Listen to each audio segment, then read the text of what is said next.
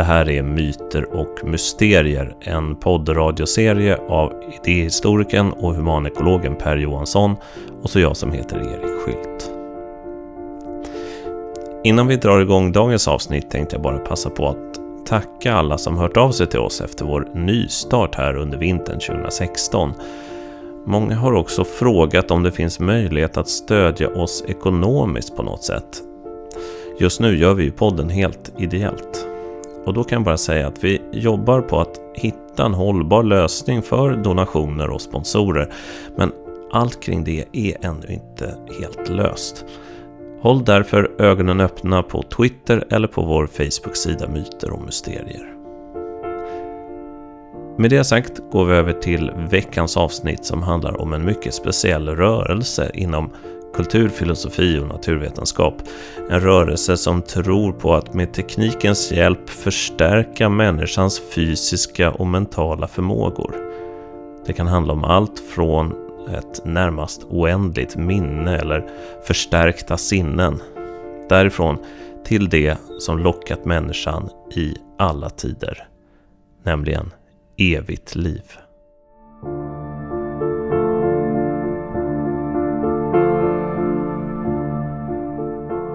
Dagens program har rubriken Transhumanism.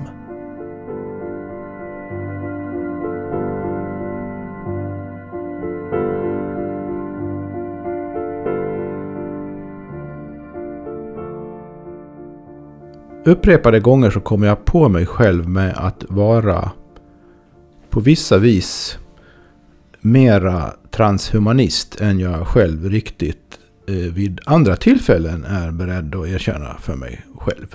Jag har någon sorts...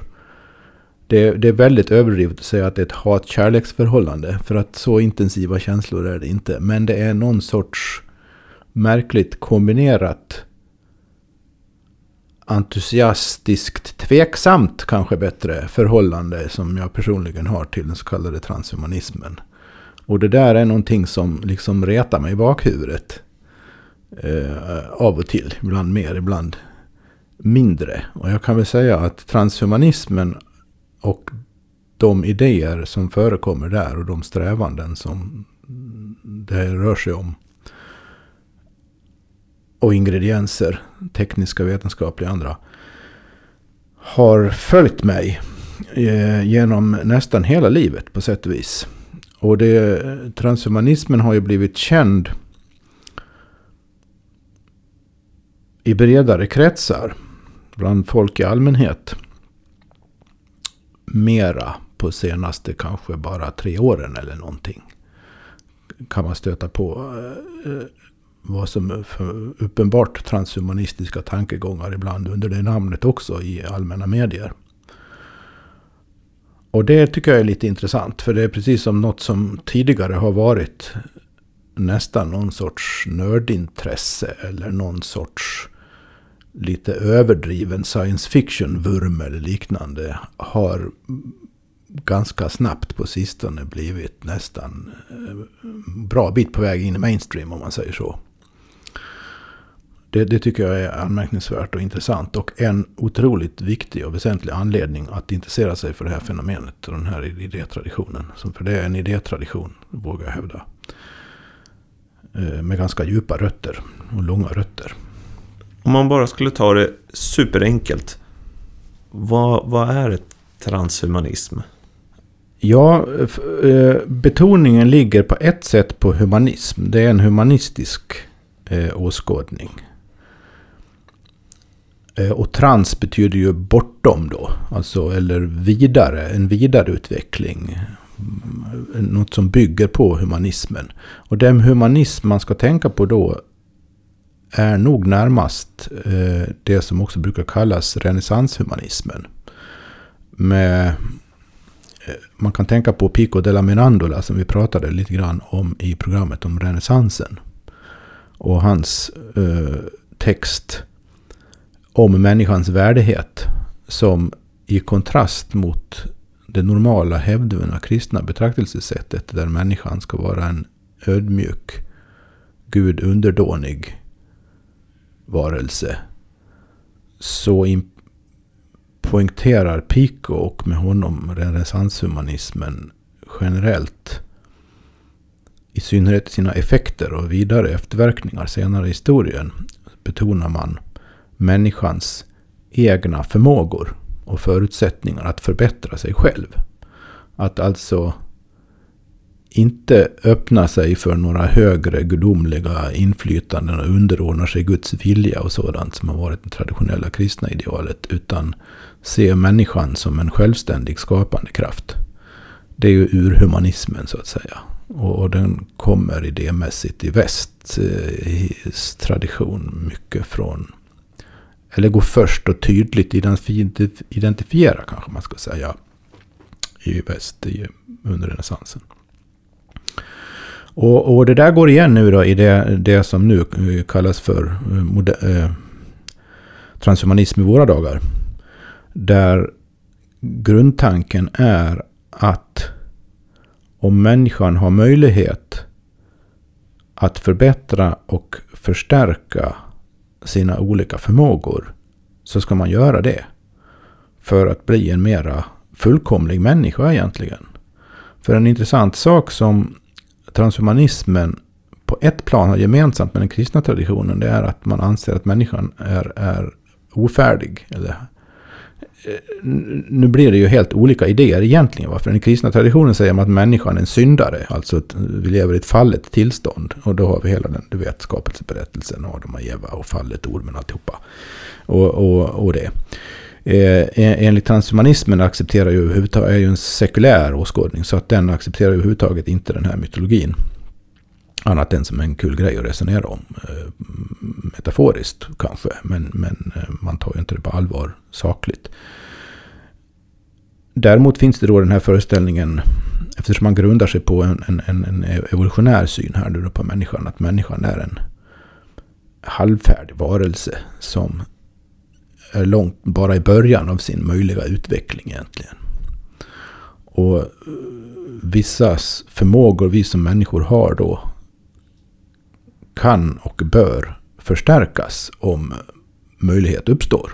Och med dagens tekniska möjligheter så har fullständigt osannolikt otroliga möjligheter egentligen uppenbarat sig för just förstärkning av mänskliga och förbättring av mänskliga förmågor. Både rent fysiskt, kroppsligt och intellektuellt, minnesmässigt och sådär. Och det kortaste sammanfattningen är väl ungefär det att transhumanism handlar om att en väldigt positiv människosyn som innebär att man är öppen för alla möjligheter som finns att just förbättra och förstärka det som man identifierar som det mänskliga, det mänskligt värdefulla på något sätt. Men jag gissar att det radikala i transhumanismen är att man inte bara tänker det som att de här förbättringarna ska handla om yttre hjälpmedel, utan att det också handlar om saker som ska in i kroppen på ett eller annat sätt. Ja, de har ju en del, jag skulle ju nästan kalla det gimmicks för sig med chipimplantat och sådant. Alltså istället för att ha ett smart card där man kan öppna dörrar och göra annat med, så har man ett chip i handen som kan sköta sådana elektroniska transaktioner. Och det är ju ett minimalt steg mot att integrera människan kroppsligen med den digitala världen kan man säga. Och där finns ju i och för sig redan nu vissa möjligheter att gå ännu längre. Och det där har det spekulerats i och forskats kring och tekniskt utvecklats kring några decennier vid det här laget. Första mera uppenbart transhumanistiska steg i den riktningen som jag kan erinra mig var kanske den engelske robotforskaren Kevin Warwick som på 90-talet började jobba i den här riktningen och argumenterade för just den här, som man på engelska säger, augmentation of human possibilities. Alltså augmentation är just förstärkning liksom. För att det är ju så, om vi tänker på minne, idag datorerna Den digitala världen har ju en minnesförmåga som i bokstavligen astronomiska tal överträffar vår mänskliga. Glömmer ingenting. Kan komma ihåg fullständigt otroliga mängder data väldigt snabbt. Och även var och en av oss i förhållande till vår vanliga smartphone eller persondator har extremt dåligt minne, om man säger så. Så om man skulle kunna integrera den här digitala minneskapaciteten mera omedelbart, inte bara via knapptryckningar utan mera intuitivt omedelbart tillgänglig, så skulle man ju verkligen ha förstärkt människan i det avseendet. Som bara ett exempel. Vilka frågor är det då, vad ska man säga, där det hettar till som mest? Jag gissar spontant att det handlar om saker som till exempel livslängd. Alltså i botten måste det finnas en liten dröm om ett evigt liv här. Ja, den är inte så liten vad gäller de entusiastiska transhumanisterna. Mm. Inte de jag har träffat i alla fall och läst. De pratar väldigt mycket om just livsförlängning och odödlighet. Och man brukar säga i sådana kretsar att döden är en sjukdom som kan botas. Mm. Och om man nu kan bota döden, varför ska man då inte göra det? Det här låter ju, vi kan vänta lite med det, men det låter ju väldigt religiöst för mig. Alltså. Ja, jag menar, det här är ju religionernas unique selling point genom alla tider. Precis. Är ju att, döden finns inte. Därför är det ju också jag tycker vi återkommer till det, för att det är ju centralt på ett sätt och intressant. Men personligen har jag alltid tyckt det var den minst intressanta delen om transhumanismen, för att jag har en annan syn på livet och döden än vad transhumanisterna som ser sig själva som sådana verkar ha. Men det kan vi då också återkomma till. Men jag måste bara fråga, alltså inledningsvis så berättade du att det här länge varit en del av, transhumanismen har länge varit en rörelse, det har länge varit en del av science fiction, kulturen, litteraturen, filmer, allting. Men på senare år så har det här blivit lite mer mainstream. Vad finns det för argument då för att vi verkligen ska ta det här på allvar just nu? Ja, som svar på den frågan så kan jag först bara nämna de teknologier eller några exempel på de teknologier som det handlar om här.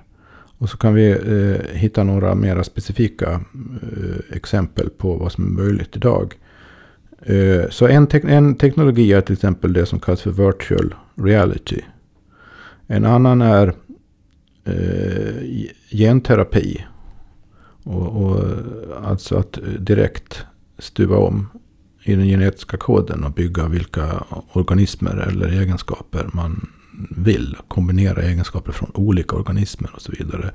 Man kan återuppliva utdöda djur kanske till och med. Det finns en del försök som pågår i den riktningen. Så allt som har med genmanipulation att göra ingår som en stor och väsentlig del här. Man kan tänka på utforskning av rymden och kolonisering av rymden, kolonier på Mars och sånt där, som faktiskt diskuteras seriöst.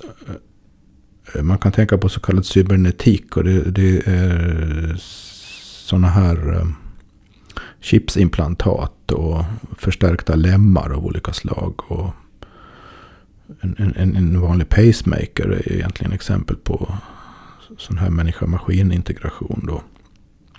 Man kan tänka på artificiell intelligens, autonom artificiell intelligens, som alltså fungerar på sina egna premisser och på egen hand. Likadant robotar som fungerar på det sättet, och i förlängningen självreproducerande sådana. Man kan tänka på så kallad nanoteknik, där man kan bygga maskiner på molekylnivå som gör olika saker. Rena blodet eller döda cancerceller eller någonting. om man kan tänka på också i ännu mera lite science fiction sammanhang, så finns det något som man brukar kalla på engelska megascale engineering, där man bygger upp stora strukturer ute i rymden för att fånga energi eller någonting. Ja, och sen en gammal käpphäst har varit sen 90-talet någon gång i alla fall, eller det som kallas för uploading, alltså att man integrerar en människa mer och mer med den digitala världen och byter ur så att säga mer och mer av det organiska mot det artificiella, och det kan ju vara då organiska artificiella tekniker här då, det behöver inte vara bokstavligen hårdvara, utan den kan vara wetware som man säger på engelska, alltså organiskt fast artificiellt material, så att man till slut så, och det har också med odödlighetstanken att göra delvis, att man kan övergå gradvis från den mänskliga kroppen och till sist liksom helt inneslutas i den digitala världen. Det är spännande med transhumanismen. När du berättade för mig att det var ämnet för dagens samtal, så minns jag reaktionerna på vår första serie Människan och maskinen. När vi bara andades något litet om transhumanism så kom det en massa brev. Det verkade finnas ett enormt intresse för det här området. Ja, just det. Det var verkligen just det programmet där vi tog upp de tankarna. Det var väldigt, väldigt populärt. Samtidigt så tänkte jag när jag hörde dagens ämne, och så sa jag det till dig senare, att jo men visst, vi kan prata om transhumanism, men finns det några myter eller några mysterier där? Och då bara log du och sa oj, du ska bara få höra. Och jag tänker att vi är framme vid den där mer mysteriösa sidan av transhumanismen nu. Ja, det finns en sån sida. Det finns något paradoxalt i transhumanismens nuvarande yttringar och hos transhumanister kan jag känna lite grann att å ena sidan är de just humanister, det vill säga och upplysningsmänniskor kan man säga, alltså de tror på förnuftet, de tror på just människans förmåga och rätt och nästan skyldighet att förbättra sig själv. De har en väldigt stort förtroende för vetenskaplig forskning. De sätter stora förhoppningar till de tekniska möjligheterna. Och det finns en väldig entusiasm, en väldigt positiv anda som kan göra det rätt inspirerande faktiskt i sig, med tanke på hur dystopiska undergångsstämningar i övrigt brer ut sig i samhället, i synnerhet bland unga. Och här har vi nog en helt annan attityd då. Och där lurar ju någon sorts mystik i sig. Men om vi tittar på det, mystik är ordets allra mest generella metaforiska bemärkelse. Men om man går tillbaka till historiskt igen här nu då, så finns det ju rötter till det här synsättet som har sina rötter i bokstavlig mystik och bokstavlig magi och alkemi och sådant.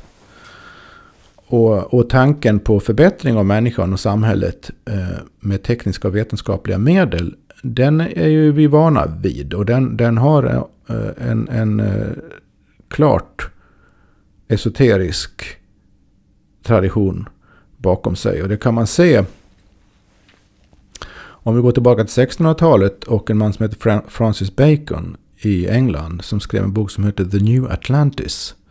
Jag minns inte exakt årtalet nu, men det var någon gång i början på 1600-talet.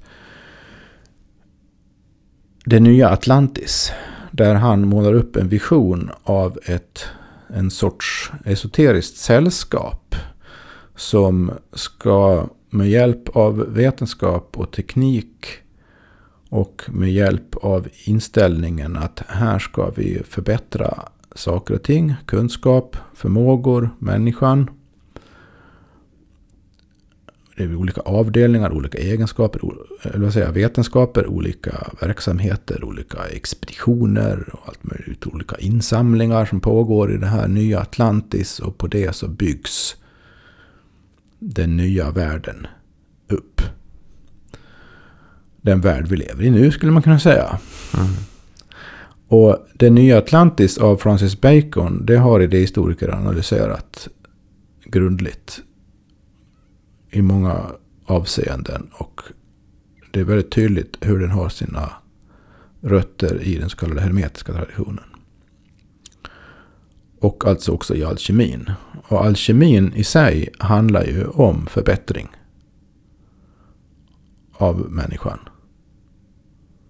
Man anser att människan i grundtillståndet är ofullkomlig. Hur blir man fullkomlig? Jo, genom en alkemisk förvandlingsprocess. Det har vi pratat om i programmet Alkemi i den här tidigare, i den här Myter och Mysterier-serien. Och det är egentligen väldigt stor familjelikhet mellan de hermetiska alkemiska resonemangen och dagens transhumanism.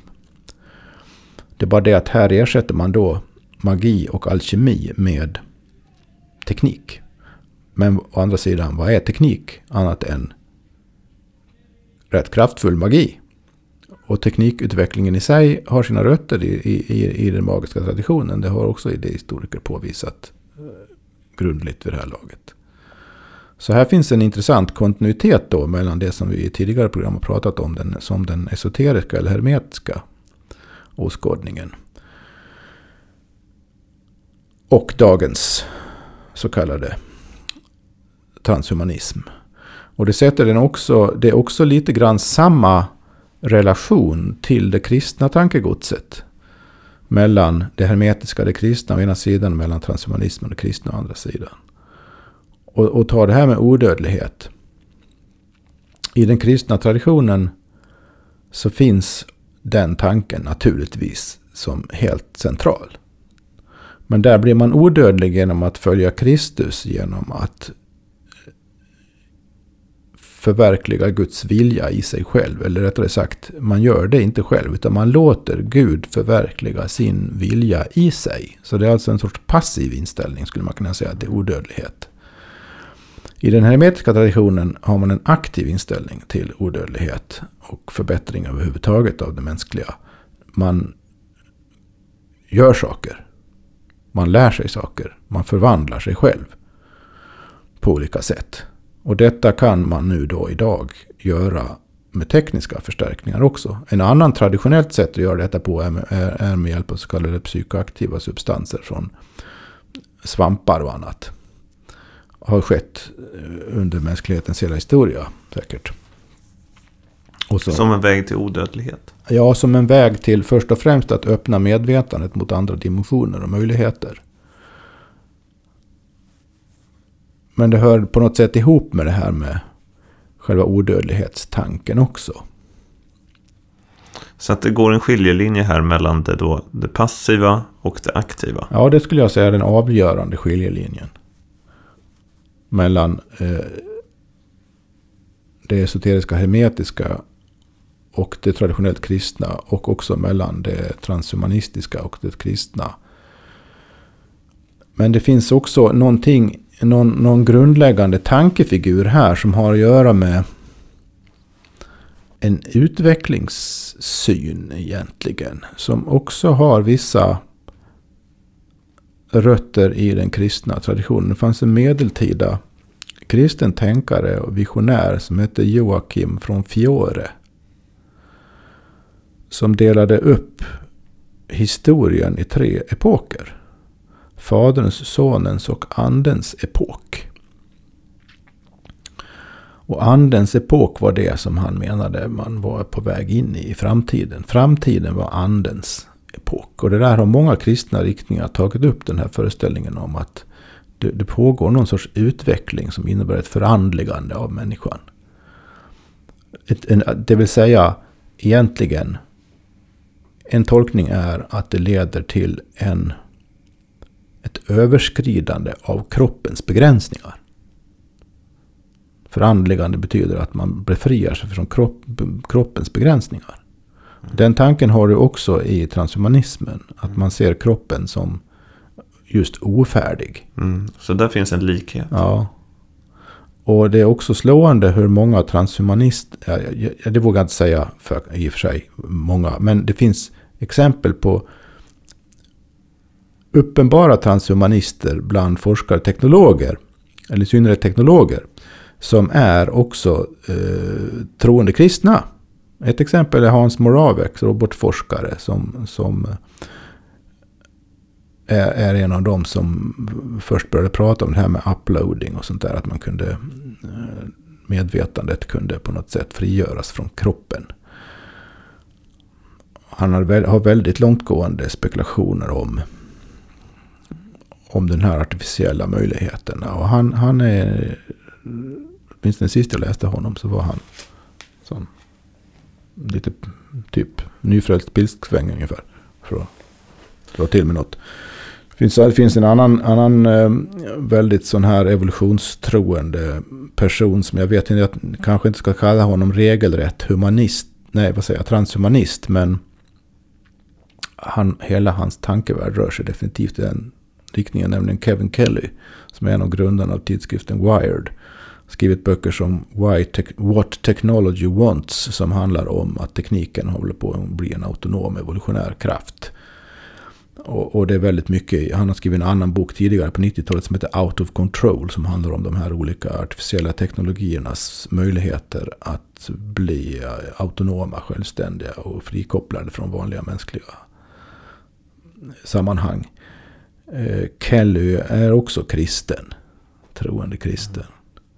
Så det finns, uppenbart finns det någon sorts andegemenskap här i själva den här utvecklingsodödlighetsvisionerandet med den kristna traditionen.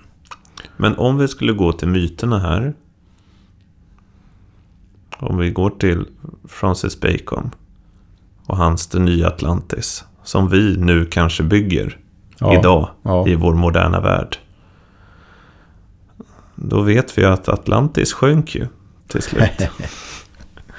Ja. Nya Atlantis idag skulle jag vilja lokalisera hos Google faktiskt. Mm. Google är i många avseenden ledande i den här utvecklingen. Och har gott om pengar att satsa i sammanhanget också. Men det finns ju också senaste åren ägnat sig åt att köpa upp, verkar det som, alla sådana här robot- och artificiell intelligensföretag de kan komma åt. Och även bioteknik. Men det finns ju en väldigt stark myt som klingar i nästan alla traditioner, och det är ju att högmodet, det mänskliga högmodet, leder till fallet. Ja. Där har du också en kärnan i mycket av kritiken mot det här. Mm. Men hur kommer det sluta då? Ingen aning. Man kan se tendensen redan nu är att det i sina nuvarande former så leder det till en sorts divergens mellan frontlinjen i den här utvecklingen och de människor som dras in i och njuter frukterna av det å ena sidan, och resten av mänskligheten som inte har eller får del av den här utvecklingen. Och går den divergensen tillräckligt långt, om man tänker i ett långt evolutionärt tidsperspektiv här nu, så kommer det att leda till, förmodligen till att vi får mer än en människoart här på jorden. Det låter lite radikalt, men så har det ju varit tidigare. Om man går tillbaka i den evolutionära historien så är vi just nu den enda överlevande människoarten. Men för några miljoner år sedan, eller för några 100 000 år sedan, under väldigt lång tid av släktet Homos utveckling, så har det funnits flera människoarter samtidigt på jorden. Och Homo sapiens var den som överlevde. Men det är ingenting som hindrar att det skulle kunna ske en framtida divergens eller diversifiering här av människoarten. Men på de här premisserna. Men tänk... Och det är ingen teoretisk omöjlighet. Nej. Nej, men ta det här kring livslängd och åldrande. Ja. Alltså det tycker jag man kan förstå med det vanliga förnuftet att, eller rättare sagt, vad jag har läst på inom det området, så har man i alla fall lokaliserat de processerna i människokroppen som gör att den förfaller. Ja. Att den dör helt enkelt. Och det är inte så svårt att tänka sig att de mekanismerna kanske kan fördröjas eller stängas av på någon typ av manipulation som kanske inte är så otroligt stor egentligen. Det kanske är en viss typ av medicinering eller förändring. Ja, det ungefär så är ju vad de här livsförlängnings- eller potentiellt odödlighetsförespråkarna resonerar, att det här borde vara möjligt. Sen finns det ju vetenskapliga kritiker av detta som säger att det kommer ändå inte att gå. Och den typen av inomvetenskaplig kontrovers är inte jag kapabel att yttra mig om överhuvudtaget. Men man kan bara konstatera att det råder delade meningar. Vissa som är insatta i saken säger att det här borde vara möjligt. Andra säger att nej, det kommer inte att gå. Och det får man väl läsa på i facklitteraturen då om man vill sätta sig in i det här lite närmare. Vad som är intressant dock är ju varför det är så viktigt egentligen. Mm. För det är ju det är väldigt ovetenskapligt om man säger så. Ja, just det. Irrationellt. Alltså varför det är rationellt på premissen att man som, om jag tänker på mig själv så här, om jag skulle vara sån här väldigt... Om jag tänker så här, Per Johansson består bara av den jag är nu, min kroppsliga existens. Den delen av Per Johansson som man då skulle kunna anta är det en enda Per Johansson som finns. Det finns inget annat i min person, mitt sinne överhuvudtaget, utan det är den här kroppsligt, tidsrumsligt begränsade individen. Kommer ju att dö. Och det vet vi allihopa att du kommer att göra. Om det då uppstår en möjlighet att förlänga Per Johanssons liv hur länge som helst, skulle jag inte vilja det då? Och då säger jag personligen att jag bryr mig inte. Överhuvudtaget intresserar mig inte tanken. För att för mig är människan, den väsentliga sidan av människan, redan odödlig. Men Per Johansson är inte odödlig. Som vi har pratat om i flera program så menar jag att människan är två, enkelt uttryckt. Att vi har en bokstavligen evig sida och en tidsrumslig sida. Så från den synpunkten så är jag ointresserad av den transhumanistiska livsförlängningsresonemangen. Det betyder inte att jag är religiös, utan för mig är det här mera ett erfarenhetsmässigt sakligt konstaterande som jag liksom inte kan övertyga någon annan om. Men för mig är det här personligen väldigt uppenbart och har ingenting med religion att göra överhuvudtaget, utan bara det är så det är. Men det är ju, därför tycker jag också det är intressant att se det här, hur man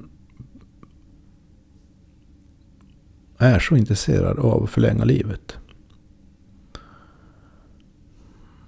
Med teknikens och vetenskapens hjälp. För vad man säger är ju egentligen då att ja, nu har ni kristna och ni andra religiösa här i århundraden och årtusenden sagt att man kan bli odödlig på de och de premisserna. Man kan meditera sig odödlig om man är buddhismet, eller vi raljerar lite grann här nu då. Man kan meditera sig odödlig om man är buddhist, eller man kan tro sig odödlig om man är kristen. Men nu med dagens vetenskap och teknik så kan vi göra oss odödliga. Och då kan vi ju ge upp de där gamla vanföreställningarna om att man skulle tro sig till odödlighet eller meditera sig till odödlighet. Nu kan vi ju bara fixa det här biologiskt, genetiskt. Varför skulle vi inte göra det då om det är odödlighet vi vill ha? Och det vill vi väl allihopa. Är liksom kärnan i resonemanget. Om man kör ju någon sorts transhumanistisk marknadsföring eller vad man ska kalla det, så är ju detta käpphäst nummer ett jämt också. Jag tycker det är lite anmärkningsvärt, för jag tycker de här andra grejerna är mycket intressantare. Det här med minnesförstärkning och integrering med internet och sånt där tycker jag är mycket intressantare än de här, och fascinerande än de här odödlighetsresonemangen. Men odödlighetsresonemanget, är det odödlighetstanken då på med teknisk hjälp? Det riskerar ju bli en kapprustning med dödsskräcken. Det vill säga, ja, det kanske till och med ett uttryck för dödsskräck. Mm. Filosofin säger ju att man ska lära oss att kunna dö. Ja. Eller våga dö. Ja. Acceptera. Det är en av de invändningar som finns när det här kommer på tal. Då när, är de återkommande invändningarna mot den här teknisk-vetenskapliga odödlighetssträvan är att det tar bort någonting väsentligt från människolivet. Att, tänk om väldigt många människor i framtiden skulle bli, om inte odödliga, så åtminstone leva i tusentals år. Mm. De skulle ju inte få ut någonting av större delen av det vi kallar kulturutbudet. Liksom. Filmer och romaner och operor och allt vad det är skulle ju vara helt meningslösa. Jag har också tänkt mycket på det. Vilken fruktansvärd konservatism som skulle sätta sig mitt i samhällskroppen. Tänk bara kulturellt i Stockholm. Om det kom en ny författare så skulle Strindberg fortfarande göra ner den och säga nej, det där funkar inte. Och Strindberg skulle fortfarande vara chef över teatern, eller om det blev Ingmar Bergman som blev levde oändligt många år. De här starka personligheterna skulle ju lägga en förstelnande filt över all typ av utveckling. Jo, det kan man misstänka. Det är det som jag vet att nu minns jag, det var någon som sa det här först, jag minns inte vem det var, men just nu, men vetenskapshistoriker brukar ju säga så här apropå så kallade paradigmskiften, när den grundläggande antagandena inom naturvetenskapen skiftar så att man ser världen på helt nytt sätt. Så ett exempel på sådant där paradigmskifte är ju då Darwins evolutionsteori eller Einsteins relativitetsteori, kvantmekaniken och sådana saker som liksom vänder upp och ner på de mest fundamentala antagandena man har och utgår ifrån. Och så finns stora och lite mindre sådana här paradigmskiften så kallade. Det var en vetenskapsfilosof som heter Thomas Kuhn som skrev om detta första gången någon gång början på 60-talet. Vetenskapliga revolutionernas struktur. Där säger man lite bara halvt på skämt att det enda sättet för en nytt paradigm att kunna göra sig gällande är att företrädarna för det gamla paradigmet dör. Mm. Och det är ju det du säger apropå kulturlivet också. Liksom. Det är rätt bra att de här gamla stötarna dör så att de nya får en chans. Och vad händer med det om för många blir odödliga? Mm. Men en annan sak där, alltså, jag tror ju också att det finns något mänskligt genuint som är vackert och djupt meningsfullt. Ja. Och det är en typ av, vad ska man säga, strävan, motgång, utsatthet. Och det här kan vi ju se i det moderna samhället när tillvaron blir för, vad ska man säga, ombonad eller tillrättalagd, så dör en viss typ av entusiasm eller en viss typ av liv faktiskt. Och om vi då ser in i framtiden och ser en människa då helt integrerad med alla de här drömmarna om potential och möjligheter, så jag tror inte det kommer bli ett riktigt liv. Jag tror snarare folk kommer rycka ut de där implantaten och gå ut i skogen och sätta sig vid en eld och tycker det är jättehärligt. Det är inte alls omöjligt. Och det finns ju, jag stöter ganska ofta på unga människor nu för tiden som visserligen använder mobil och internet men som gör det i väldigt begränsad utsträckning och föredrar andra aktiviteter och nöjen, om man säger så. Riktiga kroppsliga saker. Och apropå kroppen, man kan också fundera väldigt seriöst på om det nu inte råder en dualism mellan ande och materia, utan kroppen är, om man säger att det finns en, om på något sätt som vi har spekulerat kring i andra program, om kroppen är ett uttryck för anden. Alltså det finns ju två sätt att se på det här. Antingen så ser man att, om man är inte dualistisk då. Dualismen säger ju att du har ande och kropp och det är två olika saker. Det går tillbaka till Descartes, den mest radikala formen som har präglat vårt samhälle och våra föreställningar väldigt mycket. Om man överger det och säger att kropp och ande hänger ihop, då finns det egentligen två grundmöjligheter. Det ena är att anden, medvetandet, produceras av kroppen, är alltså en bieffekt av kroppsliga funktioner. Och då brukar man säga att hjärnan ger upphov till det. Och det är den vanliga, sekulära uppfattningen. Och den andra uppfattningen är att det är tvärtom, att hjärnan är en sorts mottagare och kroppen förkroppsligar mottagandet, så att säga. Att det är anden som... Och nu behöver man inte tänka på det här religiöst alls, utan man tänker på något annat. Det kan vara, alltså anden kan ju vara på sätt och vis fysisk också, fast i en annan form då än det vi kallar den vanliga kroppen, som vi så väl känner och lider av ibland. Men den är liksom en projektion snarare då.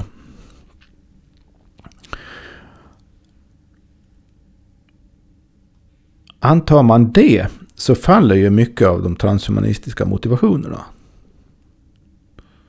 Egentligen.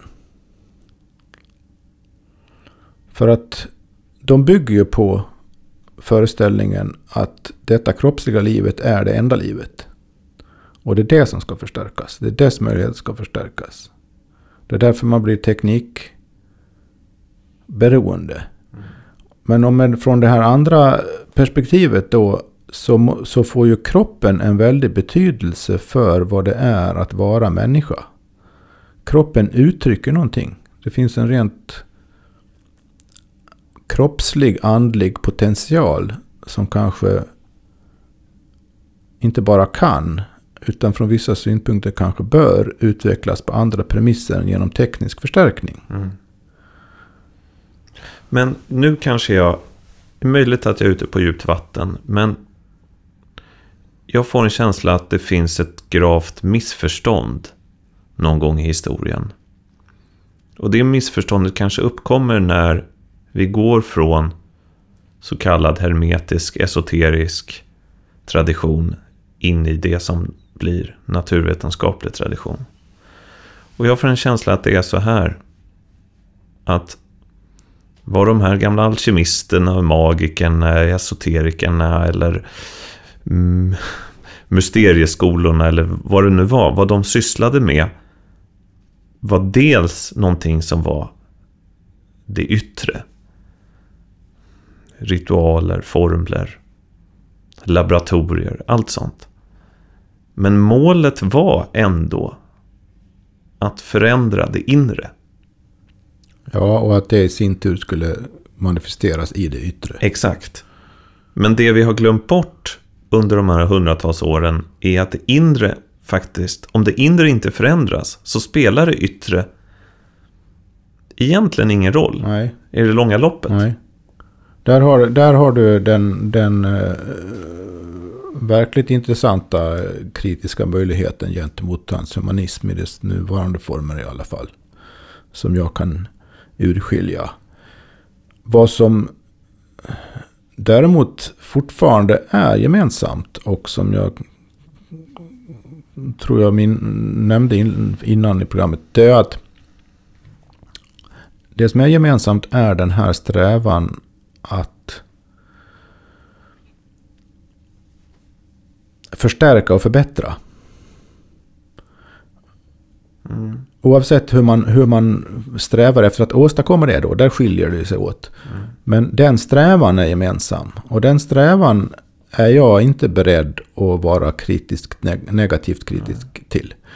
Faktiskt. Och därför välkomnar jag på sätt och vis transhumanismen som rörelse, för den ställer de här frågorna, den sätter det här på sin spets, den gör det mycket effektivare, mycket bättre, och man behöver inte tro på allt dopa för att se det än de flesta andra nutida tankeströmningar.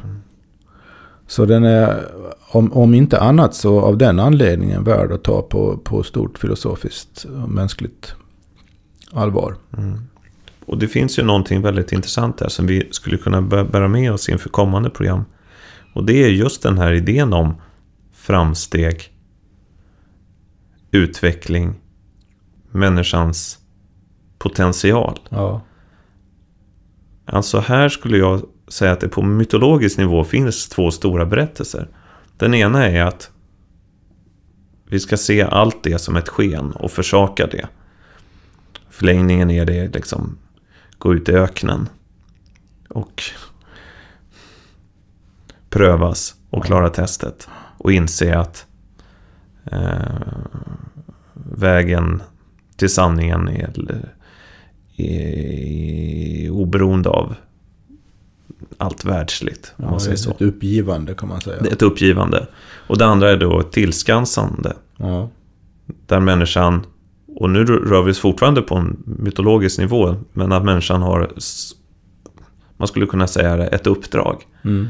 Att göra någonting med den här världen. Just det. Den är på väg någonstans. Ja, det är rättare sagt, den har möjligheten att komma någonstans. Mm, exakt. Den är inte automatiskt på väg någonstans. Nej. Men med vår hjälp skulle den kunna bli på väg någonstans. Just det. Och där finns ju den häpnadsväckande tanken som jag tror både finns inom vissa mytologier och också inom science fiction faktiskt. Och det är att vår värld, allting, är en del av en rundgång. Så när vi har, vad ska man säga, fullgjort uppdraget, då är det vi som är gudarna som faktiskt på riktigt kan skapa nya världar. Ja. Och så börjar om. Mm. Det är ju en svindlande tanke, och det är också en, i vissa avseenden, definitivt transhumanistisk tanke. Så att när Gud skapar världen, är ju väldigt hädiskt förstås, men bara, jag måste säga det i och med att jag försöker vara lite jag säger det ändå. När Gud skapar världen så är det han egentligen bara en väldigt, väldigt välutvecklad transhumanist som liksom just det, nått ända fram och har erövrat den fulla potentialen som ligger begravd i universum, och det är att bli en ny världsskapare. Ja, just det. Det finns en fascinerande bok som ingen riktigt har vetat vad man ska göra med, av en fysiker som heter Frank Tipler, som jag tror den kom 95, som heter The Physics of Immortality. Och varken fysiker eller kristna eller andra har riktigt köpt det, men den är fascinerande, för att det scenario han målar upp där, det är att det är precis det som är på väg att eller skulle kunna hända med mänskligheten. Att människan blir universums härskare bokstavligen i slutändan om några miljarder år sådär. Eller några miljoner, även tidsskalan kan man ju diskutera om man gillar att spekulera i den riktningen. Så att din tankegång där är inte unik, den finns. Och att man kan också tänka på Tiplers får egentligen den här idén, och det finns också latent i, underförstått i transhumanismen, någonting som kommer från en katolsk teolog faktiskt, som hette Pierre Teilhard de Chardin, som har haft ett väldigt stort inflytande på stora delar av katolska idéutvecklingen under 1900-talet. Han hade ju just den här föreställningen om någon sorts kosmisk utveckling med människan i centrum som leder fram till någonting han kallade för omegapunkten. Då medvetandet på något sätt genomsyrar det hela universum. Alltså den här Frank Tiplers tanke egentligen, fast Frank Tipler är ju originell då för att han baserar det här på för mig obegripliga kvantmekaniska resonemang. Liksom. Ja, det är svindlande tankegångar kan man säga, och väldigt otraditionella i vad gäller de vanliga sättet att se på religion och transcendens och sånt. Men det enda vi kan konstatera är att vi kommer ganska långt i alla fall. På bara några tusentals år. Ja, det värsta är ju att det accelererar något kolossalt under bara de senaste 30 åren. Så det är ju därför har det accelererat något alldeles otroligt. Just den tekniska vetenskapliga utvecklingen och den accelerationen i sig ökar. Och det är ju en anledning till att transhumanismen håller på att bli en mainstream-idé. Det är att det har blivit uppenbart för vanliga människor att det är något nästan kosmiskt som är på gång här i den faktiska utvecklingen. Oavsett hur man tolkar ordet utveckling i sammanhanget nu då.